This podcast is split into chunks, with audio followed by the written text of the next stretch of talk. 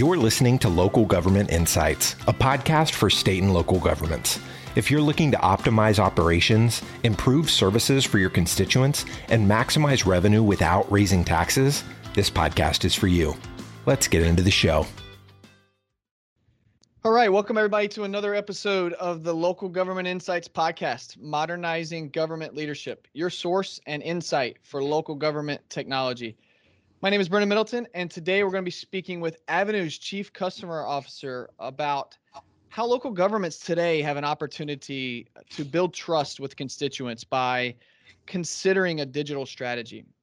Hi, Lou. Thanks for being here. It's great to have you on the show. Hey, it's nice to be here. Thank you.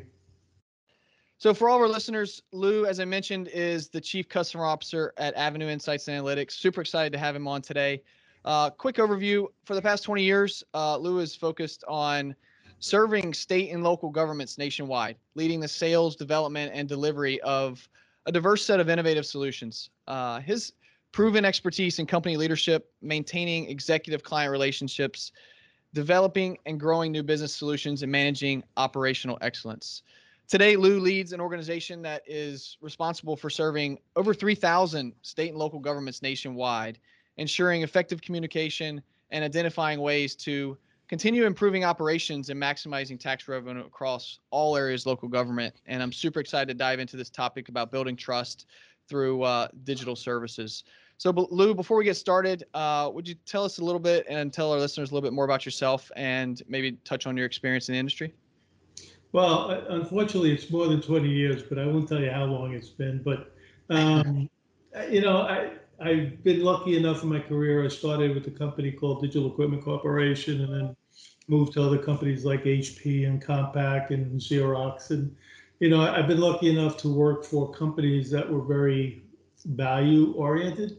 Um, and so being here at Avenu, it's kind of a natural um, progression for me. Um, smaller company, but still the same set of values, um, both from a employee standpoint and a customer standpoint. I, I, personally think I have one of the best jobs in the company. Um, wow. My responsibility is customers, you know, talking to customers on a regular basis and, and making sure that they're happy with our products and services. And, you know, I, I don't know how much better it can get than that. So. Awesome. So, so Lou, one of my first questions for you today is really around the challenge that governments, really of all sizes, have when connecting and building trust within their communities. Um, a, a, recent poll by Gallup uh, stated that over three quarters, 75% of Americans actually trust their local government, while less than half trust the federal government. So we're going to talk about ways that governments are instilling this trust that they seem to already have.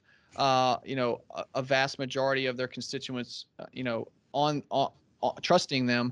But how how can digital strategies and digital transformation continue to build that number. So in our digital world, uh, American citizens, you and I, you know, we're used to easy, quick, and convenient digital services that the private sector readily offers. A lot of times, local mm-hmm. governments and governments of all sizes kind of lag behind that. So, constituents actually expect that same efficiency and quality of service um, from their government.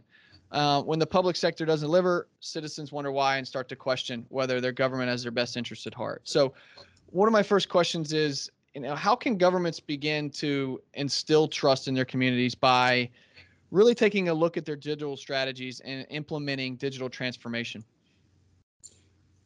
Well, I, I think the first thing I'd, I'd, speak to is the difference between local and federal government. And I don't think that's anything more than an efficacy issue. Um, I live in a small town. I live in Savannah, Georgia. Um, you know, 150,000 people. And here, you know, I see and interact with elected officials all the time, whether it's at a movie or on a line going somewhere or a concert. I mean, uh, these people are here readily available to have conversations with and, and, you know communicate with, and that that kind of creates the basis for a trusted relationship. Um, I, I think, I mean, if you're in a larger town, obviously that's not easy, but Sure. For the most part, local governments are easier to to create a relationship that's trusted between elected officials and constituents. Um, other than that, I, I, think it's a matter of transparency and communication. So the more uh, municipality can do electronically, the better they can serve the constituents. The more they communicate um, to the constituents around what they're trying to do, how they're trying to improve um, services, uh, the better off they'll be. I think the issue becomes, especially after a year like 2020, is allocating funds to make improvements in their technology. Most of the uh, government agencies I speak to, it, you know, it's there's a lot of things that money gets allocated to that are critical, public safety being one of them. Um, and it, it's tough to carve out money to to create better environments from a technology standpoint. And it's not always a, a you know a simple or, or um, inexpensive solution that needs to be put in place because many of these places have little to no technology. Um, and so it's a heavy lift to get them where they need to be, or they're on legacy technology and, and making that transition both from a technology standpoint and a training standpoint. Um, you know, that organizational transformation, maybe a new business process becomes a becomes a problem. So, I mean, what I, what I think customers should do is consider solutions that create revenue streams. Um, there are a lot of solutions out there. I mean, we provide a few, but there are a lot of uh, solutions out there that could actually create a new revenue stream for a municipality so that they can take that revenue that maybe wasn't considered in the budget and, and direct to some of these improvements that they need. Um, opportunities to you know, roll from an old technology to a new technology without a significant hit to capital expense. Maybe by, you know, moving the the um, operating expense up a little bit, 10, 15% over time, um, and spreading the payments out helps them move um, easily from old technology to new technology. And a lot of companies are willing to do that. Uh, and then, you know, the, the last thing is really to, to take a look at lower cost platforms. we provide some, a lot of companies do, uh, things like hosted or shared solutions. In, the, in a lot of places where there are smaller uh, municipalities, like, you know, small counties uh, in one particular region, um, one of the things we're working with our customers on is maybe sharing a single implementation of an application where it may not be as highly customized as you would like. It does everything it needs to do uh, to get their business done, uh, but it doesn't come with a heavy price tag or any one of the municipalities actually picking up the full tab. So um, uh, those are some of the ideas I think governments could could take a look at. Yeah, and, and when we start talking about upgrading technology, we we we all know that governments rely on manual processing, you know, specific to paper processing. Um, and I'd like to touch on that just a minute, Lou. Um, we know that you know some of the biggest hurdles and most enduring stumbling blocks to efficient and convenient government is over reliance on paper, and there's a lot of processes still today that are 100% manual and processed, you know, paper processing through and through. So, can you mm-hmm. discuss some of the challenges many governments face when with that reliance on paper-driven processes and how that affects citizen engagement as it pertains to building trust? Sure. So the, the first part of that problem is abundance, right? So a lot of these cities, counties, you know, have tons and tons of paper. I, I actually know a customer who I, I met with last year who reluctantly admitted to me that they have 18 barges worth of paper records in their harbor because they didn't have space anymore on land. So, wow. um, you know, just the, the sheer numbers um, of records and, and, you know, data books and handwritten notes and those kinds of things, deeds, um, takes up a lot of space and it's not easy to actually uh, manipulate in, in, an efficient way. So that, that's the first problem, you know, the, the amount of work that has to be done to kind of move from paper to electronic records, which, you know, there's a lot of companies that do that. And, and a lot of these municipalities actually use grants, um, grant money or subsidies where they can take that money and direct it to, you know, creating electronic records over time. Well, they'll take a 10 year period of time and they'll, they'll digitize those records. And then, you know, every chance they get to spend money or something comes in that they didn't expect, like a grant, uh, they could direct it to to doing that. So it's it's something that you have to be dedicated to um, and expect that it's going to take time to get all that paper over to digital records. The second issue is the reliance that's been built um, or has been conditioned um, by having people show up, you know, either by necessity or habit to a facility uh, to do something. Um, you know, there are ways um, that you can make a transaction easier for people um, and and allow them the opportunity to adopt it. I mean, you know, I think about whoever wants to go to a DMV again. Right? I, I know yeah. I don't. Right. Yeah. Um, as far as helping, you know, digital services building trust, you know, the first time, I just sticking with the DMV um, scenario. I, the first time I renewed my registration or, or license online, I, I, there was a little trepidation that, you know, something may go wrong, that I'm not going to get my documentation on time, that I'm going to get stopped by a cop and I'm going to say, but no, I, I, processed it. I didn't get it back in the mail. You know, a hundred things could have gone wrong. Um, but when I received my license in a few days, you know, I became a happy customer that trusted the results. So I think the more you have customers do it, the easier it is for them to do. And the more you show that it's a reliable um, way to operate, um, you know, the better everybody will be and, and the trust will be built just based on that. Excellent. And instilling that reliability and over time, trust will continue to grow as your constituents don't feel the need to come down to the courthouse, don't feel the need to have to come down to to print a record. They can access it right there online in the comfort of their own home. And then it being accurate and it going through efficiently, they're happy that they live in that jurisdiction that provides that solution. Therefore, they trust their government officials with th- their tax dollars. Um, and that's where I want to go next, Lou, is, is, is tax revenue. Um, I'd like to take a few minutes just to discuss another main area that constituents interact uh, with their local government, and that's through tax revenue collection. The the basically the the sole source of revenue for many jurisdictions. Um, we all know that taxes are you know notoriously complex and difficult uh, for ordinary citizens, whether it be John Q. Public or whether it be a business owner. Um, you mentioned in one of our pre-show conversations that uh, local governments can certainly make their own revenue revenue collection processes more efficient by digitizing and automating them. I'd like to talk about just a few ways that governments should consider improving their tax collection process through various digital offerings. Yeah, so it's not just taxes. I mean, there's fines, there's fees, there's uh, permitting and licensing. There's a there's a hundred different ways that you know a citizen would react with the government in terms of revenues, right? Um, and I think you got to start at the kind of the beginning. So when you talk about, uh, let's use property tax for example, something that we do here. Um, you start with the actual assessor going out and, and creating the basis for the tax, right? So you make that transaction easier and more transparent. If somebody's going to come to my house and say, well, this house is worth X, um, you know, I'd like to understand what they looked at. I'd like to understand what that process was.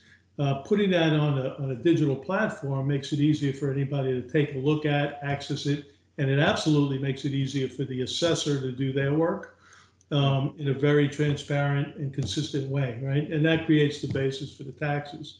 In terms of providing taxes um, or the ability to, you know, um, look at them and and understand what taxes are coming at you and, and how to file, um, being online is is a lot easier than doing it in an office. Having to go to a facility and speak yeah. to somebody you know, wait online to, you know, speak to somebody about how you fill out forms, sitting there with the paper.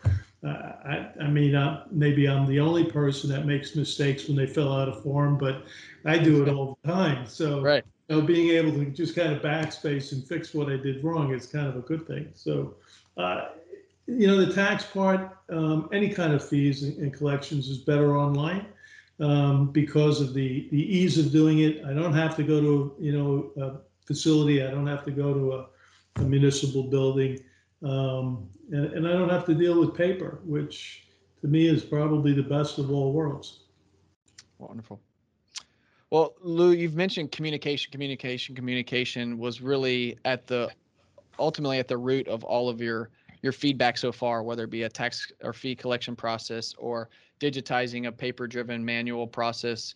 Communication really is, uh, you know, ultimately at the root of building trust, is what I'm hearing. Um, what are ways that you see governments can improve these communications with constituents that ultimately will improve trust? And we all know there's platforms, there's tons of different types of ways that governments or entities can communicate uh, directly with constituents or whoever they're trying to communicate. You've got platforms like Twitter, Facebook, YouTube, LinkedIn. You know, you've got all these platforms. Like, what are ways that governments can improve those communications and consistently communicate how they're improving their operations with their communities?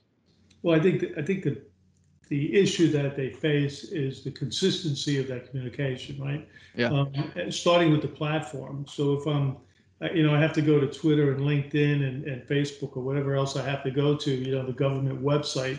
Um, that's confusing enough. It's like, which way do I go for what?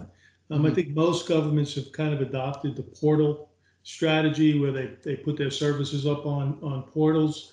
Um, yep. I know some governments that have that front end portal that you can get to, so it's a single front end. But then when you go to do uh, one thing versus another, I go to get a permit versus I'm paying my taxes, you kind of switched off to a completely different application where it's not it's not consistent, it's not clear, it's not concise.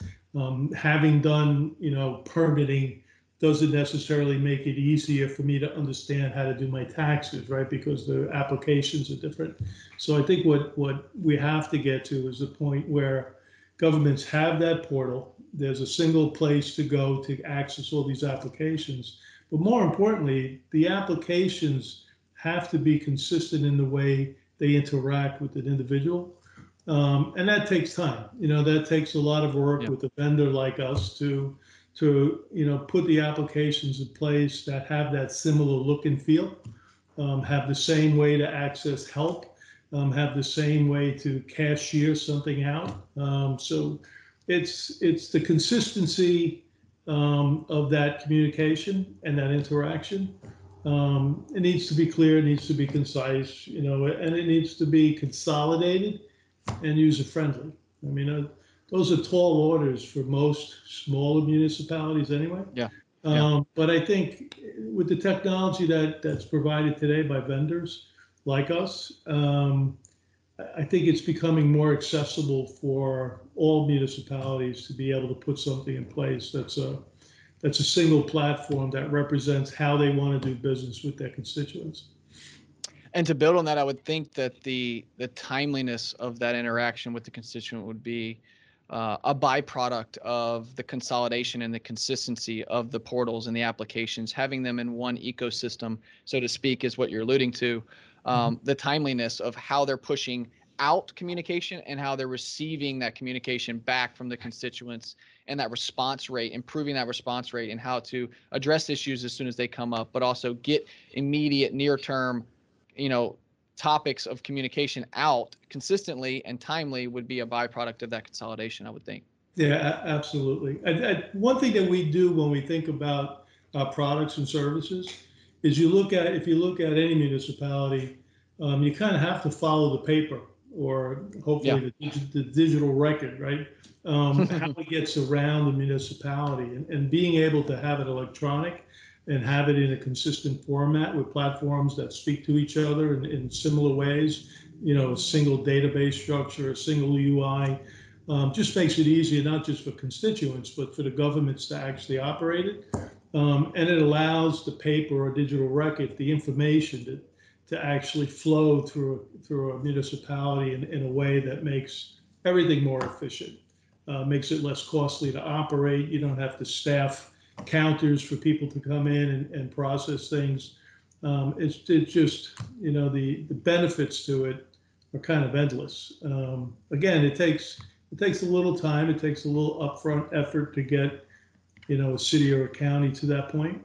Right. But I think, you know, that's the way we look at it is how does the service we provide um, interact or connect to all the other services that that county has to perform? You know, how does a justice system interact with a government record system? And how does a public safety record into, interact with a justice system? Um, that, that's the important thing to think about. um, when you when you're looking at putting technology in a in a municipality. And there's got to be overlap there too. Whenever you're talking about integrating multiple systems, there's probably overlap um, in terms of costs and implementation time. So that's that's powerful, Lou. So thank you for that. Uh, I know I'm going to round us out today by just talking about some key takeaways. Um, I know I've learned a lot today. Um, would you just take us home by just talking through just some of the key takeaways you would leave some of our listeners and other government leaders um, who are looking for ways to to ultimately not only improve operations, but as they improve operations internally, how do they continue to build and instill trust within their communities? So we look at when we look at products, we look at roadmaps, right? We we take um, whatever it is we're doing, property tax, for example, and we say, what does it look like today? What is it going to look like six months from now? What's it going to look like right. three years from now, right? Um, and it's a great part of the process.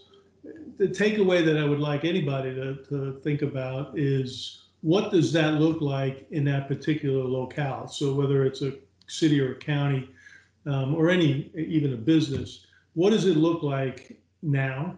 What would you like it to look like short term? And then what do you want it to be long term? And and the one thing that customers should not do is do that in a vacuum. One of the things that um, I try to do as much as I can when I speak to customers is to have that conversation. What are you thinking about?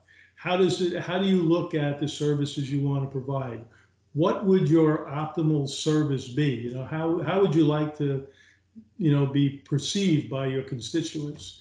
Um, and then build kind of a roadmap. And whether it includes our services or somebody else's services really doesn't matter. It's just important that they have that roadmap and they think about where they are now, where they want to get to, and then bring in resources. You know, there's a lot of free consulting out there, I've just been talking to vendors and, and solution providers who all have a different opinion and a different approach. Yeah. But when you when you start thinking about it, you could pick and choose as a customer to figure out what's my best path forward. Um, and that to me is probably whether it's digitizing, whether it's you know a portal, whether it it's different apps or consistent, you know, platforms. Um, you know, all that needs to be considered.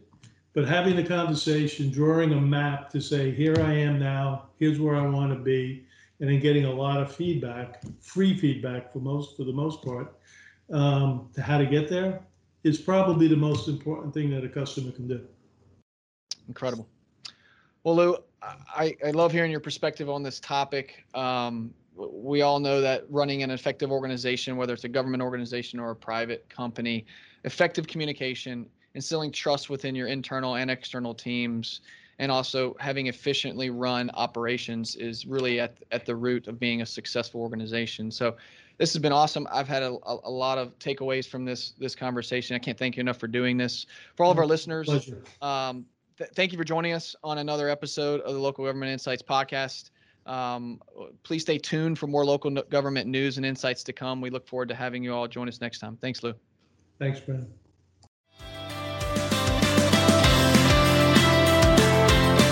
You've been listening to Local Government Insights, modernizing government leadership. To ensure you never miss an episode, please subscribe to the show in your favorite podcast player. If you use Apple Podcasts, we'd love for you to give us a quick rating for the show. Just tap the number of stars that you think the podcast deserves. Until next time.